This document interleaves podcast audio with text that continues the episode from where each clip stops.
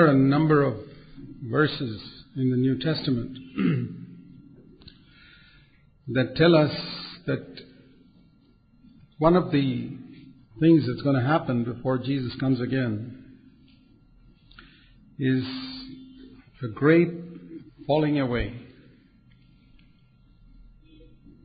And Jesus himself uh, warned about that. I want you to look at some of those scriptures in Matthew 24, first of all. the thing is, this falling away doesn't look like a falling away. That's where we can be deceived. It says in Matthew 24 that verse 10, you know, they were asking Jesus, uh, what, when are these things going to happen? Matthew 24 and verse 3, and what is going to be the sign of your coming? And um, the first thing he says is, be careful that no one deceives you. And because many will come to deceive you. Then he goes on to say, at that time, verse 10, many will fall away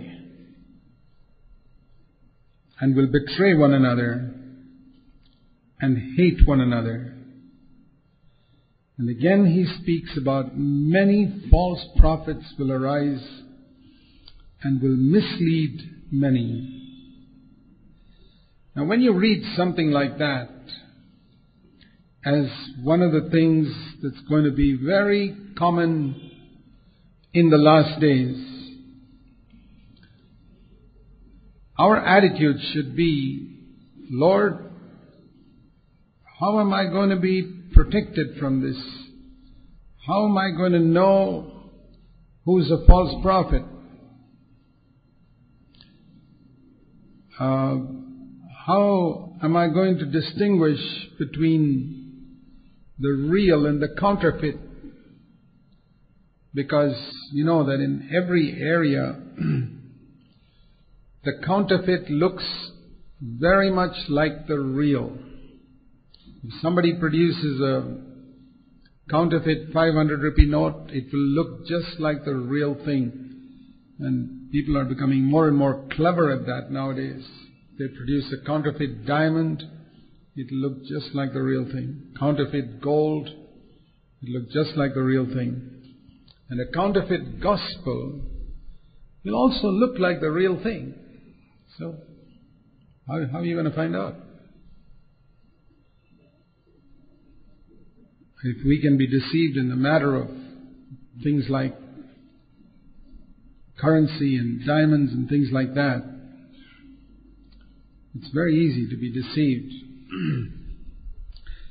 um, and when this happens, it says here, because of these false prophets, lawlessness or sin is going to increase.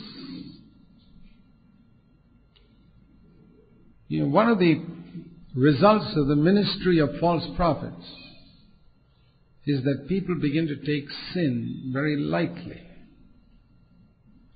And when that happens, most people's love, I think that means love for Jesus, is going to grow cold. And their love for one another, of course. But the one who endures in love till the end, he will be saved. Now, as I have tried to study this matter of false prophets, now, before I come to that, I just want to tell you that the apostles said the same thing. So I want to show you some other verses. For example, in 1 Timothy 4,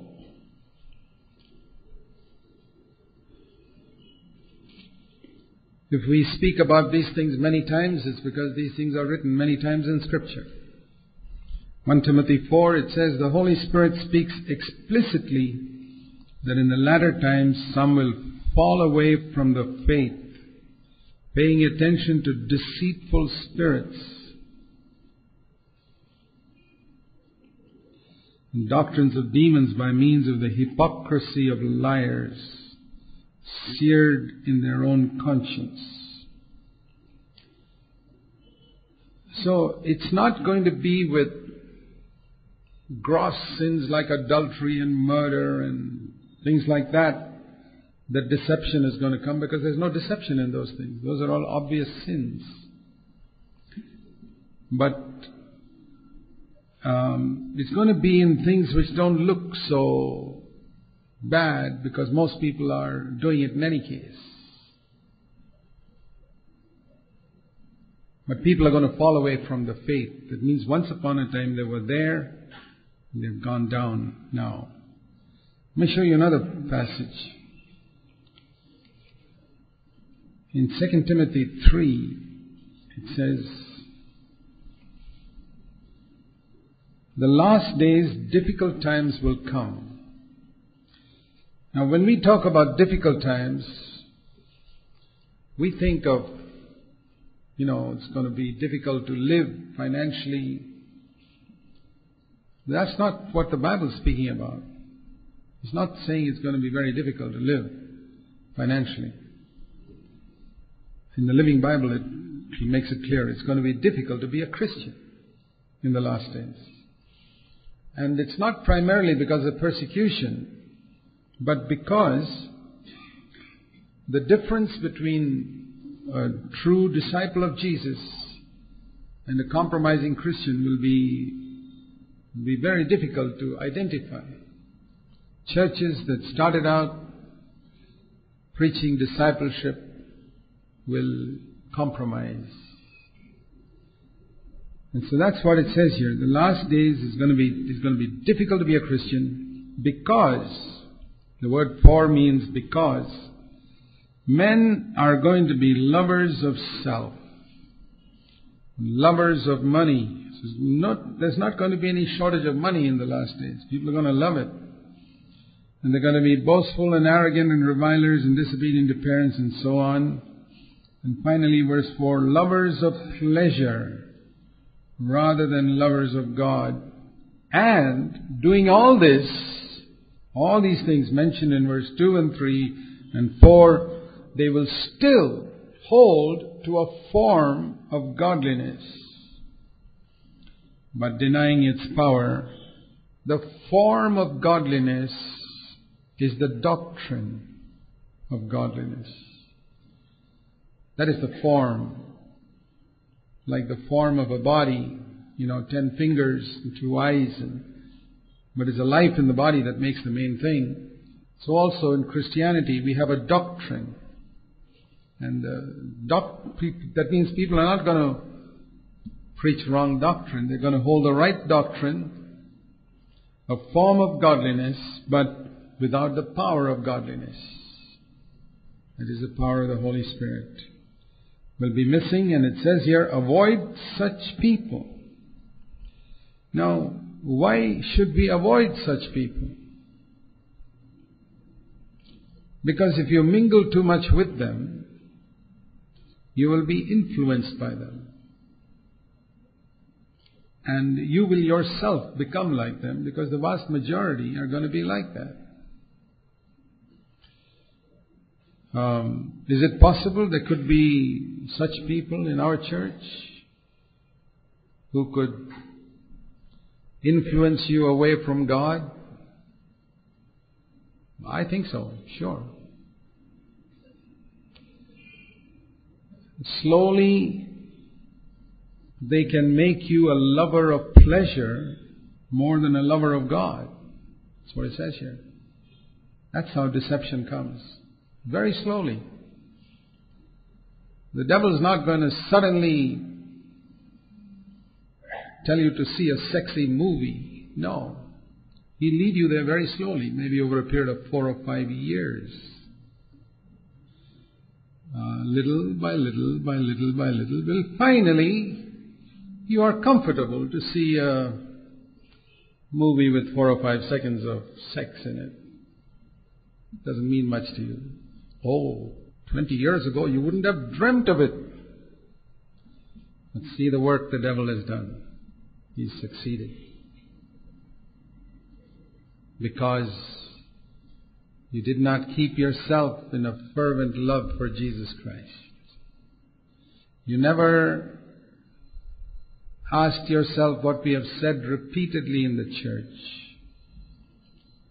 Can you sit with Jesus and do that? You lowered your standards. And I want to tell you, I can only warn you, I can't stop you from going down to the bottom. But I tell you, you're on the way down. It's just a matter of time. You think you're okay because you're coming for the meetings and praising the Lord and all that. All of it can be pretty shallow. I'll tell you honestly, I'm not much impressed by a lot of what goes on in the world today called charismatic praise. Because I see in it all, there's very little of worship. There's very little of reverence for God. The people who come out of such meetings don't come with a sense of awe of the presence of God. They come out of those meetings in a very flippant, uh, casual type of thing, and they can come out of a meeting where they are supposed to have worshipped God for half an hour, or one hour in some cases, and talk about the most worldly things of all. Do you think there were such people who were in the presence of God? Oh no. They just had a good time singing. They don't like rock music, so they don't go for that type of singing. Some people go for that and enjoy that. They like Christian singing, so they come for Christian singing. And they have a good time. You know, if you were to go into God's presence, if, if you were to actually go into the presence of God in heaven today, and you spend even five minutes there, five minutes, not talking about 45 minutes of praise, five minutes, you cannot come out and talk about all the useless things that you talk about generally. There'll be such a sense of awe, uh, having met with God, that would affect your whole life. And I believe we need sometimes like that. the Father seeks for those who will worship Him in spirit and in truth. A lover of God is one who worships Him. And it's very easy for Christians to become lovers of pleasure more than lovers of God. And I want to tell you that if you don't worship God in your private life, um, it's very difficult to worship Him in public. I, I find personally, I'll tell you my honest testimony. I think I can praise the Lord along with all the saints. Thank the Lord along with all the saints. In fact, I enjoy it. It's very easy because uh, when we do it together with others, it's, it's a wonderful thing. But when it comes to worshipping God, I find personally it's almost impossible for me to do it in a public meeting. I have to be alone with God. I can't even do it with my wife. I've got to be all alone. That's as far as I'm concerned. And I think that's the way it is with most of God's saints. Those who really long to be worshippers. There is a difference between praising God and thanking Him and worshipping God. It's altogether different. The Father seeks for those who will worship Him. And a person who is worshipping God will never be a backslider in his whole life. People who come for praise meetings can be backsliders. There are numerous cases of pastors and preachers who lead praise and worship, so-called worship is not actually worship, praise meetings who later on you find they were living in adultery the whole time. Yeah? It's very easily possible to go straight out of a praise meeting and go and commit adultery. But it's impossible to do that if you worship God. So I want to encourage you, my brothers and sisters, if you don't want to be a backslider in the last days, seek to be a lover of God and a worshipper of God it's not something anybody can explain to you, but seek to get alone with God. And I'll tell you for myself, Very often my life is so busy that the only time I can get alone with God is in the middle of the night when I'm lying on my bed. I wake up and, or when I wake up in the morning. All of us can have times like that. If you want, when you know the whole world is sleeping and everybody in your house is sleeping and you happen to wake up, spend a few moments worshiping God. Make it a habit in your life. It will change your life. It will save you from backsliding. It will give you a, a correct understanding of the thing, of the times in which you live. And you will not be deceived by false prophets and deceivers. Um, have you noticed in when you hear a message in the Bible, there are you know there are messages of encouragement and there are messages of rebuke from the same Bible. God is a God of encouragement He's, that's one of his titles. The God who gives encouragement, says in Romans 15. At the same time, Jesus says, As many as I love, those I rebuke and discipline. That is also a mark of his love. I mean, if you, we need to encourage our children. I think many parents don't encourage their children enough. But if you only encourage your children and you never discipline them and never rebuke them, you're going to have a, a rebel on your hands by the time he or she is a teenager. So it's that balance you see in Scripture that God is a God who encourages us and He's a God who rebukes us and disciplines us according to what is necessary. So a, ministry that's faithful to the Word of God will be a ministry that encourages us and also disciplines us and rebukes us. And why is it that so often we, when we listen to a message that encourages us and we feel so uplifted, and we like to listen to such messages, but the effect of it doesn't seem to last. Have you noticed that? It doesn't seem to really bring a permanent change.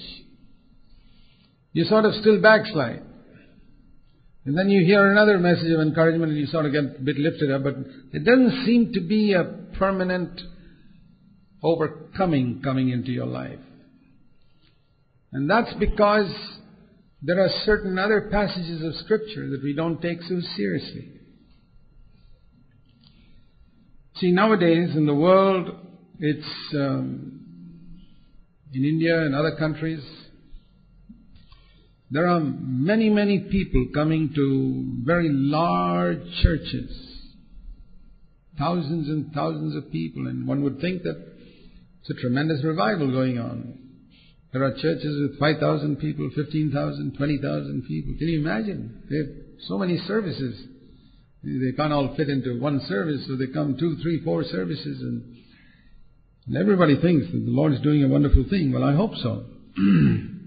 but I personally have my doubts about all this. Because I'm not easily fooled. Because my um, guideline is God's Word. Now let me show you something in Matthew chapter 7 where Jesus spoke as far as I can remember, is the first time, I haven't really checked it out in a concordance, but I think that's the first time in Matthew 7 that Jesus spoke about false prophets. You know, we, we read that in Matthew 24, that towards the end of his life, he spoke about false prophets as coming and deceiving people in the last days. But the first time he spoke about false prophets, I think was in Matthew chapter 7. I didn't look up the concordance, but it's probably the first reference to false prophets in the New Testament. And if that is the first reference to the false prophets in the New Testament, it's very significant where it comes. And uh, the context in which it comes because then we understand how to identify a false prophet. Anyway, one of the ways in which to identify a false prophet.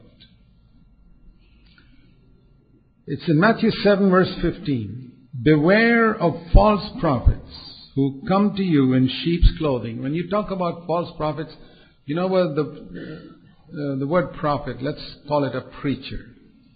You understand that better today. You know, otherwise people think uh, prophet is a guy with a beard and a robe and a prophet, prophet can come in a suit and a tie. It's not his dress. Um, a preacher, a false preacher who comes to you in sheep's clothing. The sheep's clothing is again the doctrine. The doctrine can all be correct, but inside he's a ravenous wolf. Now, to me, that's one of the first marks of a false preacher or a false prophet. It's the first time Jesus spoke about it, remember. He's got the right doctrine. So when I'm looking for a false prophet, I'm looking for a man with the right doctrine, okay? I want to look around and see who's preaching the correct doctrine. Because false prophets are usually found among such people. I'm not looking for the people who are preaching false doctrine. There are no false prophets there because they're already preaching a wrong doctrine and we won't accept them.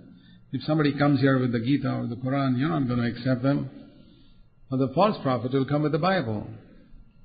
And the false prophet will talk about being born again, and the false prophet will talk about being baptized in the Holy Spirit, and the false prophet will talk about speaking in tongues and the gifts of the Holy Spirit and miracles and healings and he'll talk about all types of things which he claims to have done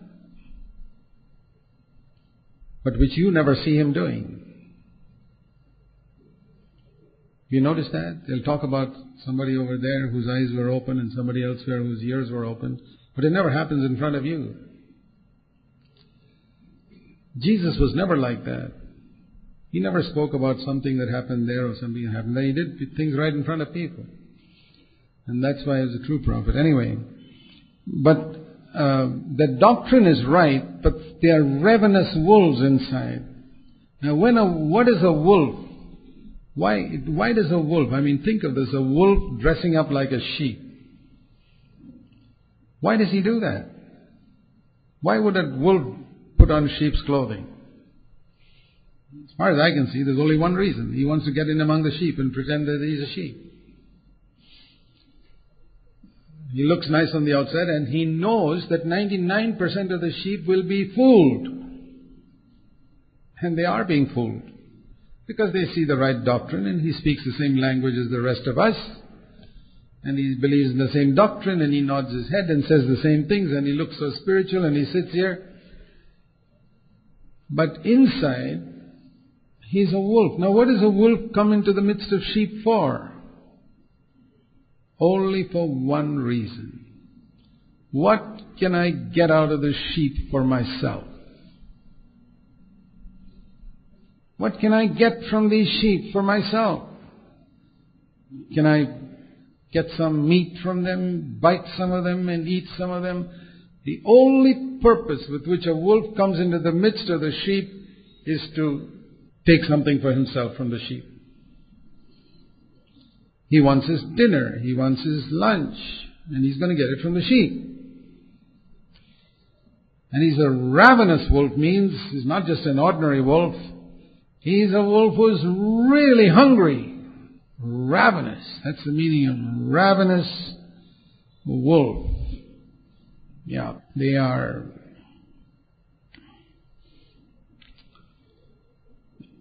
people wanting to exploit you.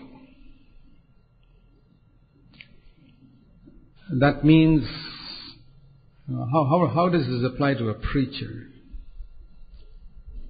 He's going to come into the church and speak the right language and the right doctrine, but all the time in the back of his mind is, what can I get out of these people for myself?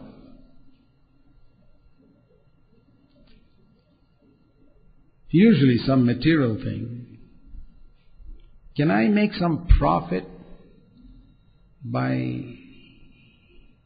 being in the church and speaking the right language? You know, there are so many preachers today who, if they were in a secular job, I'm talking about full-time workers in India, who never did one day's of secular job in their life, if they were doing a secular job, they would not even earn 10% of what they are earning today as preachers. That's what I mean. Their colleagues who are doing secular jobs are earning 10% of what they're getting. But they are in the Lord's work. Now when Jesus came from earth, heaven to earth, he, did not get 10 times more on earth than he had in heaven. No. Or it may not be a preacher like that. And you see, these preachers, they try, they take these poor wolves, and many of these people from whom they collect this is very simple poor people who are fooled by all the verses this preacher preaches to them and threatens them with verses like, um, if you don't give to God, you'll be cursed, or promises them blessing like if you give to God, He will bless you. And there are verses in the Bible about that, mostly in the Old Testament. And when they don't give to God, they give to this man's pocket. So that's one type of ravenous wolf.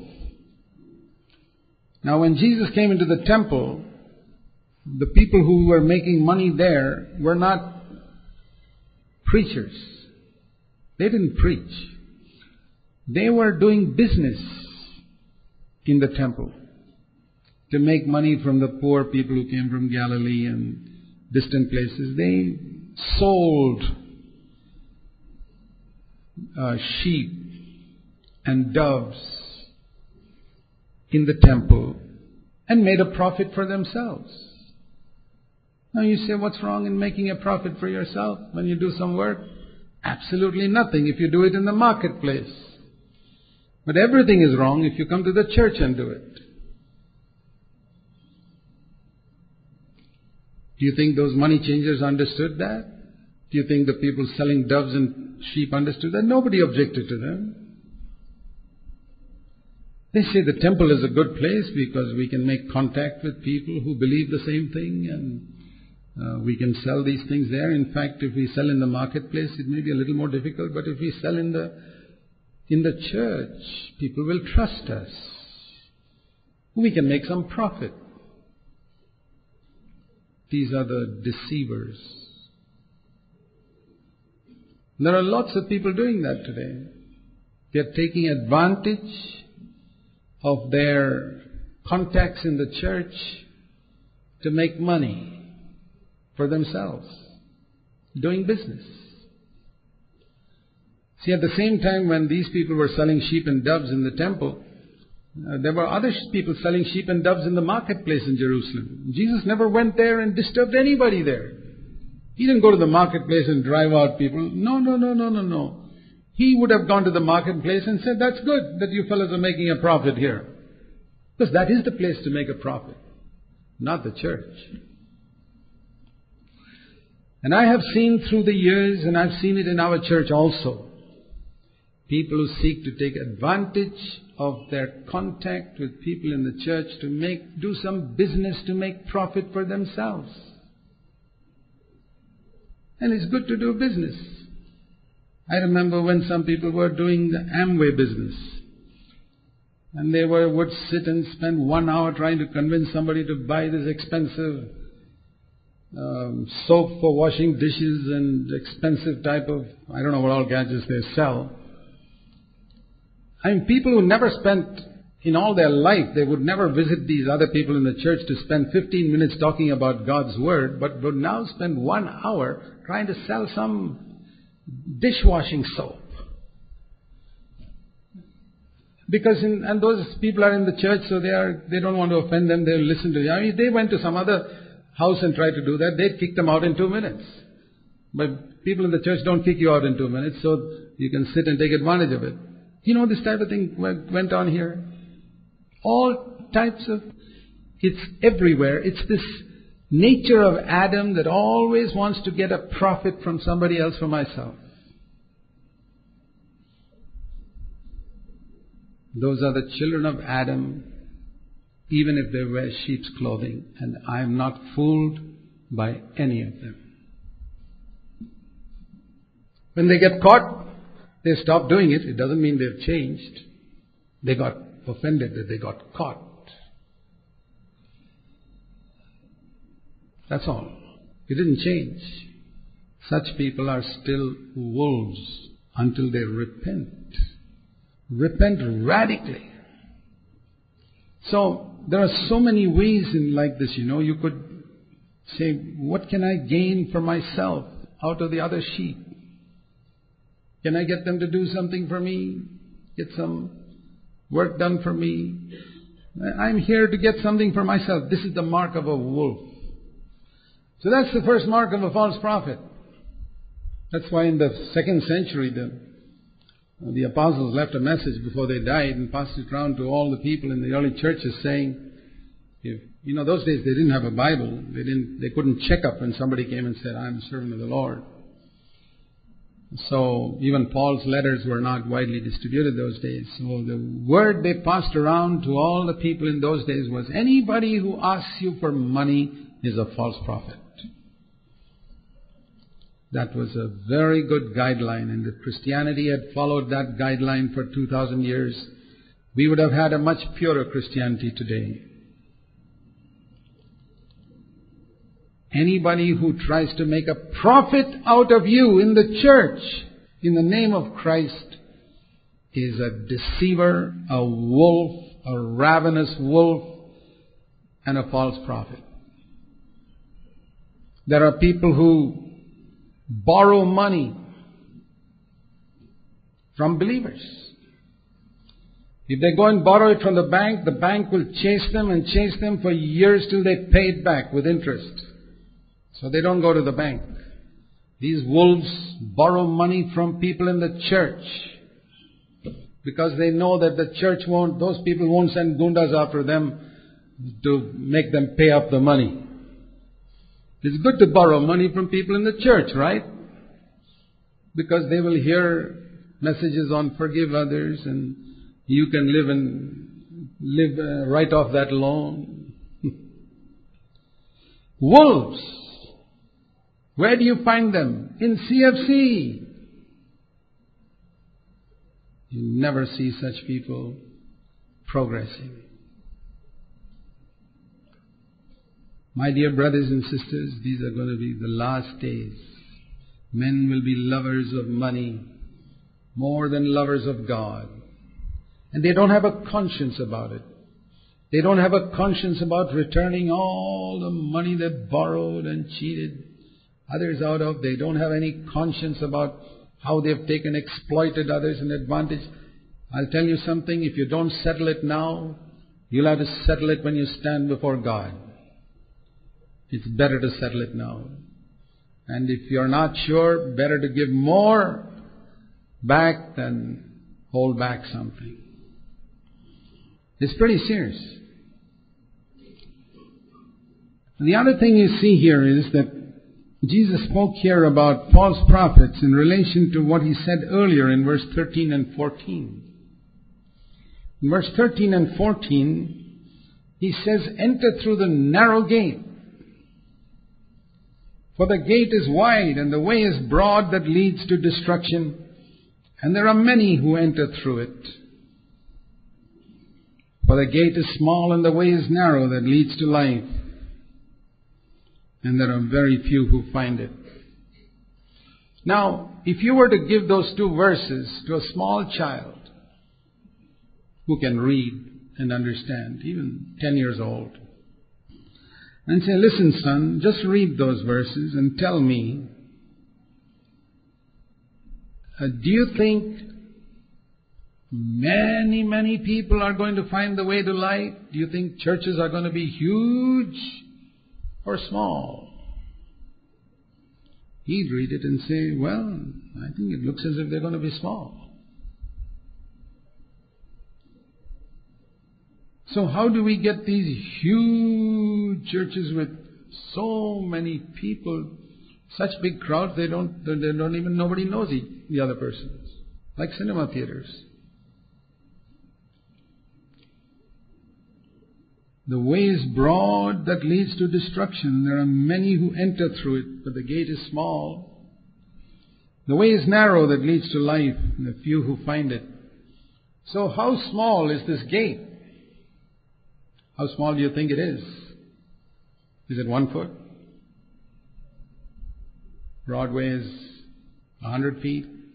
Is it one foot or three inches? What's the size of this gate? You know what Jesus said it was? he said, it's easier for a camel to go through the eye of a needle than for a rich man to enter God's kingdom. The narrow gate is the size of the eye of a needle. That's pretty small. Not even one inch. You can't take your wife through it. You can't take your children through it. They all have to come one by one. I mean, you know that. You look around and you can see a wholehearted brother his wife is not wholehearted. Or you see a wholehearted wife, the husband is not wholehearted. You see a wholehearted man, his children are not wholehearted. Or you see a wholehearted man, young man, and his father is not wholehearted. It's all individual. There's no guarantee that a man is wholehearted, therefore his wife is wholehearted. No. I've seen that deception in so many of our churches where we appoint somebody as an elder and his wife thinks that she's also become an elder. She may be just the same carnal old person she always was. Her husband is wholehearted. We don't become spiritual by being married to a spiritual man. No. You have to choose yourself to be broken and humble and sensitive to God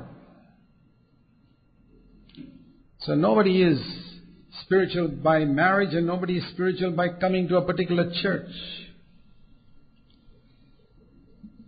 We become spiritual when we choose to go through the needle's eye and say, Lord, I forsake everything and I come through. I want to be, I want to go this way that you went. It's very small and the way is very narrow.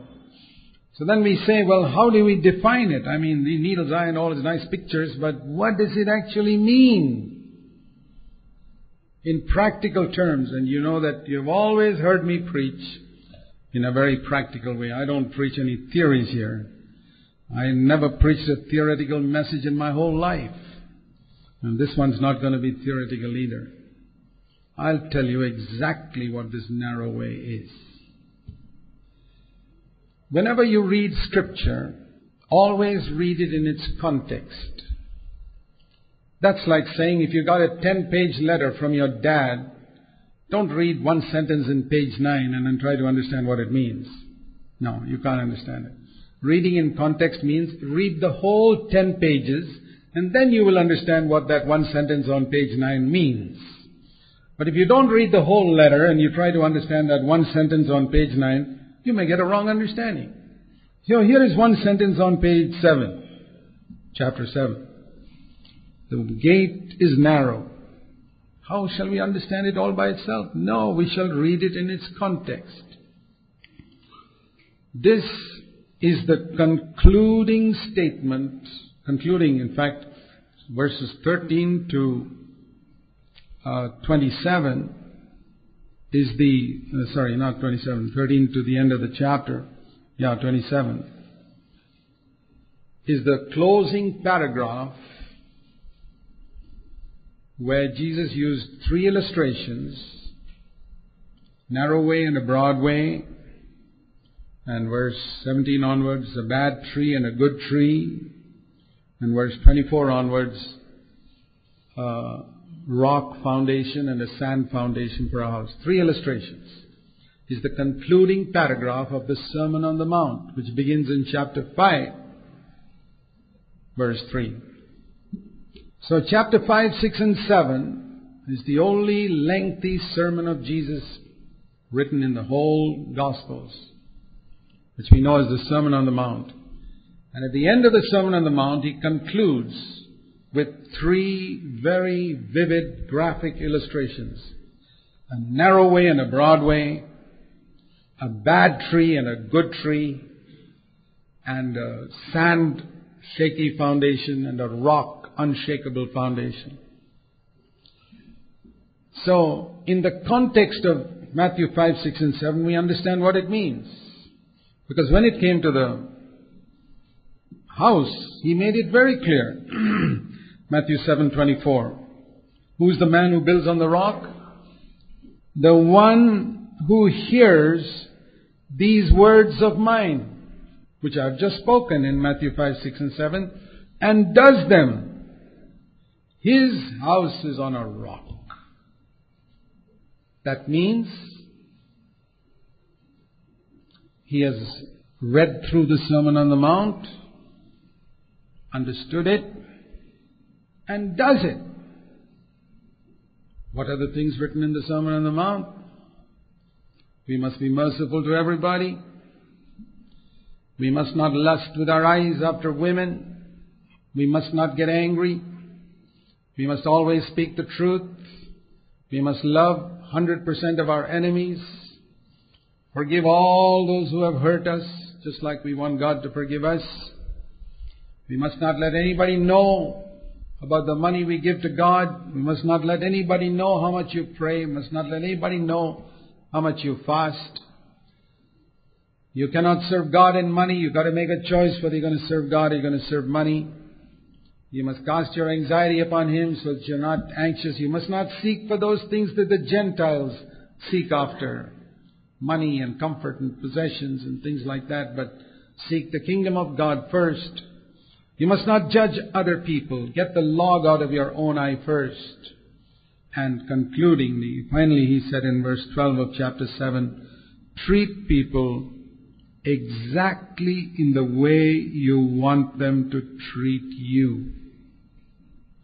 That's called the golden rule. He concluded with that. Uh, how do you want to? Uh, how do you want other people to treat you? Treat other people exactly like that. How many of you like somebody yelling at you? Anybody? Then don't yell at anybody. That's the simple meaning of that verse. That's what it means. Do you like your wife yelling at you? No? Then don't yell at her. Do you like people cheating you? Don't cheat anybody. Treat other people exactly the way you want to be treated yourself because the entire message of the Bible is that. That's what it says in verse 12. That is the message of the whole Bible.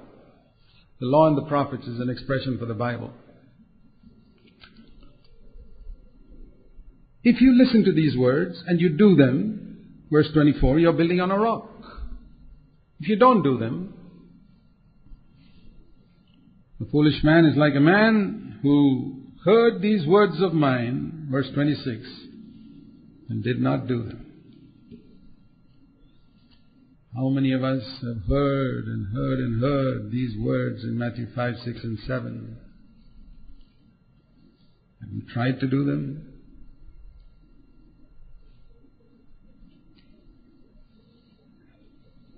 You know, let me go back and look at the trees. The problem is that we have a bad nature. That's what he was trying to teach us in the matter of the trees. We have a nature that will do everything the opposite of what is written in the Sermon on the Mount. That's a bad tree. Now, how to get a this, how to live the way described in Sermon on the Mount, Jesus says you need to have another tree. You need to acknowledge, first of all, that what you have is a bad tree. And a bad tree cannot bring forth good fruit. That's what he says here. Um, The bad tree, verse 17, will only bear bad fruit. So if you have a bad tree, you're not sick and tired of that nature you got from Adam. You can try when you hear a message like this, you can say, oh, well, I'm going to try and do that. It's like a bad tree trying to bring forth good fruit. You can try, but you'll fail. So that's the second lesson you need to learn. Having learned that if you don't obey the things written here, you're going to have a shaky foundation. You say, well, then how shall I do it? Well, you got to let the Lord put a new tree in there. And the only way He can do it is, first of all, if you acknowledge that what you have originally is bad. That's so difficult for us to acknowledge. It's so easy to see that the problem is with your wife, or with your neighbor, or with that other brother who's so difficult to get along with. And as long as you concentrate on that, you'll never see what a bad tree you yourself have. But when you acknowledge, Lord, it's my tree that's bad. I mean, it's not that guy's provocation that's producing bad fruit in me. It's this tree itself is bad. I mean, if you, if a tree is producing bad mangoes, and it says, well, I'm producing bad mangoes because so many people are throwing stones at me. That's crazy. I mean, people throw stones at you and that's why you're producing bad mangoes? But that's the argument stupid people make. Brother, people provoke me and then I do like that. No, no, no. It's, Jesus said it's because of a bad tree. Acknowledge it. It's not because somebody else is difficult. It's because the tree itself is bad. The, a good tree cannot, verse 18, produce bad fruit. What a, what a verse. A good tree cannot produce bad fruit. How in the world is it bad fruit coming out then? Tree is bad. So what should we do with this tree that doesn't bear good fruit? Verse 19, it has got to be cut down and thrown into the fire. Lord, this wretched nature I've got from Adam, I hate it. I want to kill it, cut it down, throw it into the fire, burn it up. And that's what the Holy Spirit has come to help us to do. That is part of the baptism of fire. But He'll never do anything without your cooperation. If you sit back and say, well, God has blessed me, He's given me a good job, I've got a good salary now, and I'm okay, and uh, everything's going well, and I'm healthy and strong, and Everything's okay, I've got a good house to live in, etc., etc., etc., and this bad fruit is coming out, brother. You've got all your values wrong. Now I'll tell you how you got those values wrong. We come to the third thing. That's the narrow gate. See, we are working backwards from the two houses to the two trees to the two ways. Who is the false prophet? The false prophet is the one who has told you that even if you don't go through the needle's eye, you will still come to life. The false prophet is the one who has told you it's very easy to get into God's kingdom. Jesus said how difficult it is. You have to go through a needle's eye. The false prophet comes and says, nothing doing. It's so easy, man. Here are four steps. You get in. And what is the result? Thousands get in. This looks like a huge crowd. The church is multiplying because the gate has been made wider and wider and wider, and all types of people who haven't given up their sin, who haven't given up their love for the world, the love of themselves, the love of money, come in. They are told that God loves you. It's true. There are verses in the Bible. God loves you like He loved Jesus. He's got a verse. It's being said to the wrong person.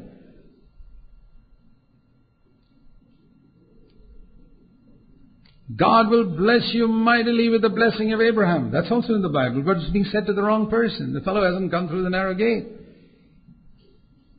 He will never leave you nor forsake you. That's also in the Bible, but it's being said to the wrong person. You are more than a conqueror in Christ. That's also in the Bible, but it's said to the wrong person. This is, these are the false prophets. At the end of the Sermon on the Mount, he says, false prophets. First time he speaks about false prophets. I told you they are ravenous wolves seeking to take advantage of you. The other is, they will not tell you that the narrow gate and the narrow way is what Jesus spoke about in Matthew 5, 6, and 7. So, if you want to know what the narrow gate and the narrow way are, just read Matthew 5, 6, and 7. That is, it's, I tell you, you read it slowly, it is extremely narrow. Very, very narrow. And most people don't like to make it so narrow. They don't like to say this is the way to life. So they broaden it. And Christendom is full of people who have broadened almost everything written in Matthew 5, 6, and 7. And so people are being pushed in, they are being told the main thing is, um, you know, keep fit. You must be slim, eat good food, and uh, healthy habits and uh, marriage counseling. People must be happy as husband and wife. These are things they talk about in the world too. And how God can prosper you in your business and all this type of stuff. But what about the things mentioned here? Blessed are the pure in heart, whose hearts are totally pure. Blessed are those who hunger and thirst for righteousness who are crying out to God for righteousness? Where are the people who immediately go to somebody whom they have hurt and say, God is not listening to my prayer, brother, please forgive me, I hurt you with my words, and then go back to God and give their offering? Because they know God will not accept their offering without their settling matters with everybody. Where, where are people like that who say, My yes is my yes? I made a promise with my mouth to me, it is as good as my having signed a sale deed or a document on stamp paper certified in a court. My word is as good as that. That's what Jesus said. Where do you find Christians like that? We have Christians who go back on their word in 24 hours. Yeah, the false prophets have done a tremendous work. Jesus says you can't love God and money. False prophets say, no, you can. That is how the way gate has been made so broad. All types of people are rushing in. There are thousands and thousands of people coming together here and there, and everybody thinks they're on their way to heaven. Well, what a surprise they're going to get when Christ comes again. But from the beginning in this church, we have proclaimed the narrow way, narrow gate, way of discipleship, way of repentance, the way of, we have preached on the Sermon on the Mount numerous times, and we will do that till Jesus comes again. So, all we can say is, God has given you the opportunity to hear, to repent, of Whatever God has shown you. We're not here to judge other people because one of the things in the Sermon on the Mount is don't judge others. We're not here to judge anybody. You judge yourself.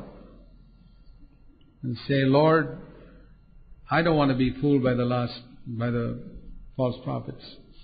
So now we can think of what Jesus meant when he said many will fall away. Does it look as if these 30,000 people sitting in a church have fallen away? It doesn't look like that at all. They're singing and clapping the praise of Jesus and they're holding up their Bibles and all that and they come there every Sunday. It doesn't look as if they've fallen away. They have. Because it's a sheep's clothing, that's all.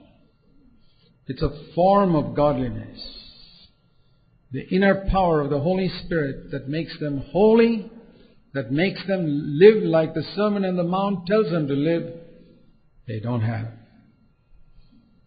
They don't hear about repentance. They don't hear about the axe being laid to the root of their selfish nature. And so, they're deceived. So, brothers and sisters, we should thank the Lord that we can hear the truth. It's not a difficult way. You know why? Let me say this in closing. Who can go through a needle's eye? a camel find it very difficult. Even an ant. An ant may sort of scrape through the needle's eye. But if you've studied biology, there's a thing called the amoeba. Have you heard of the amoeba? It's the smallest creature of all. You've got to look through a microscope to find it. You tell the amoeba, can you go through a needle's eye? He says, no problem. I can run in and out of it all the time. This is such a wide open space for me, he says. A needle's eye. it's so huge for the amoeba. It runs through. It says, for the amoeba, needle's eye is as broad as this. It's like asking you, can, can you go up and down this hall? Oh, no problem at all. That's exactly what the amoeba says about a needle's eye. Why? Because it's so small. The secret of going through the needle's eye is to be small in your own eyes. To be nothing. Lord, I'm nothing. I'm nobody. I'm nothing compared to other people. I'm nothing compared to anyone. Needless, I will suddenly become like a huge room for you. Why is it so difficult? It's difficult for the proud. Let's pray.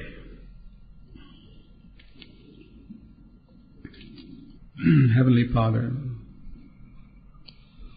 help us to go down and humble ourselves as Jesus did to walk in the way he walked. We know that you give grace to the humble, and grace will make us conquerors over everything. Make it like that for each of us, Lord, we pray. Preserve us from deception in these last days. We pray in Jesus' name. Amen.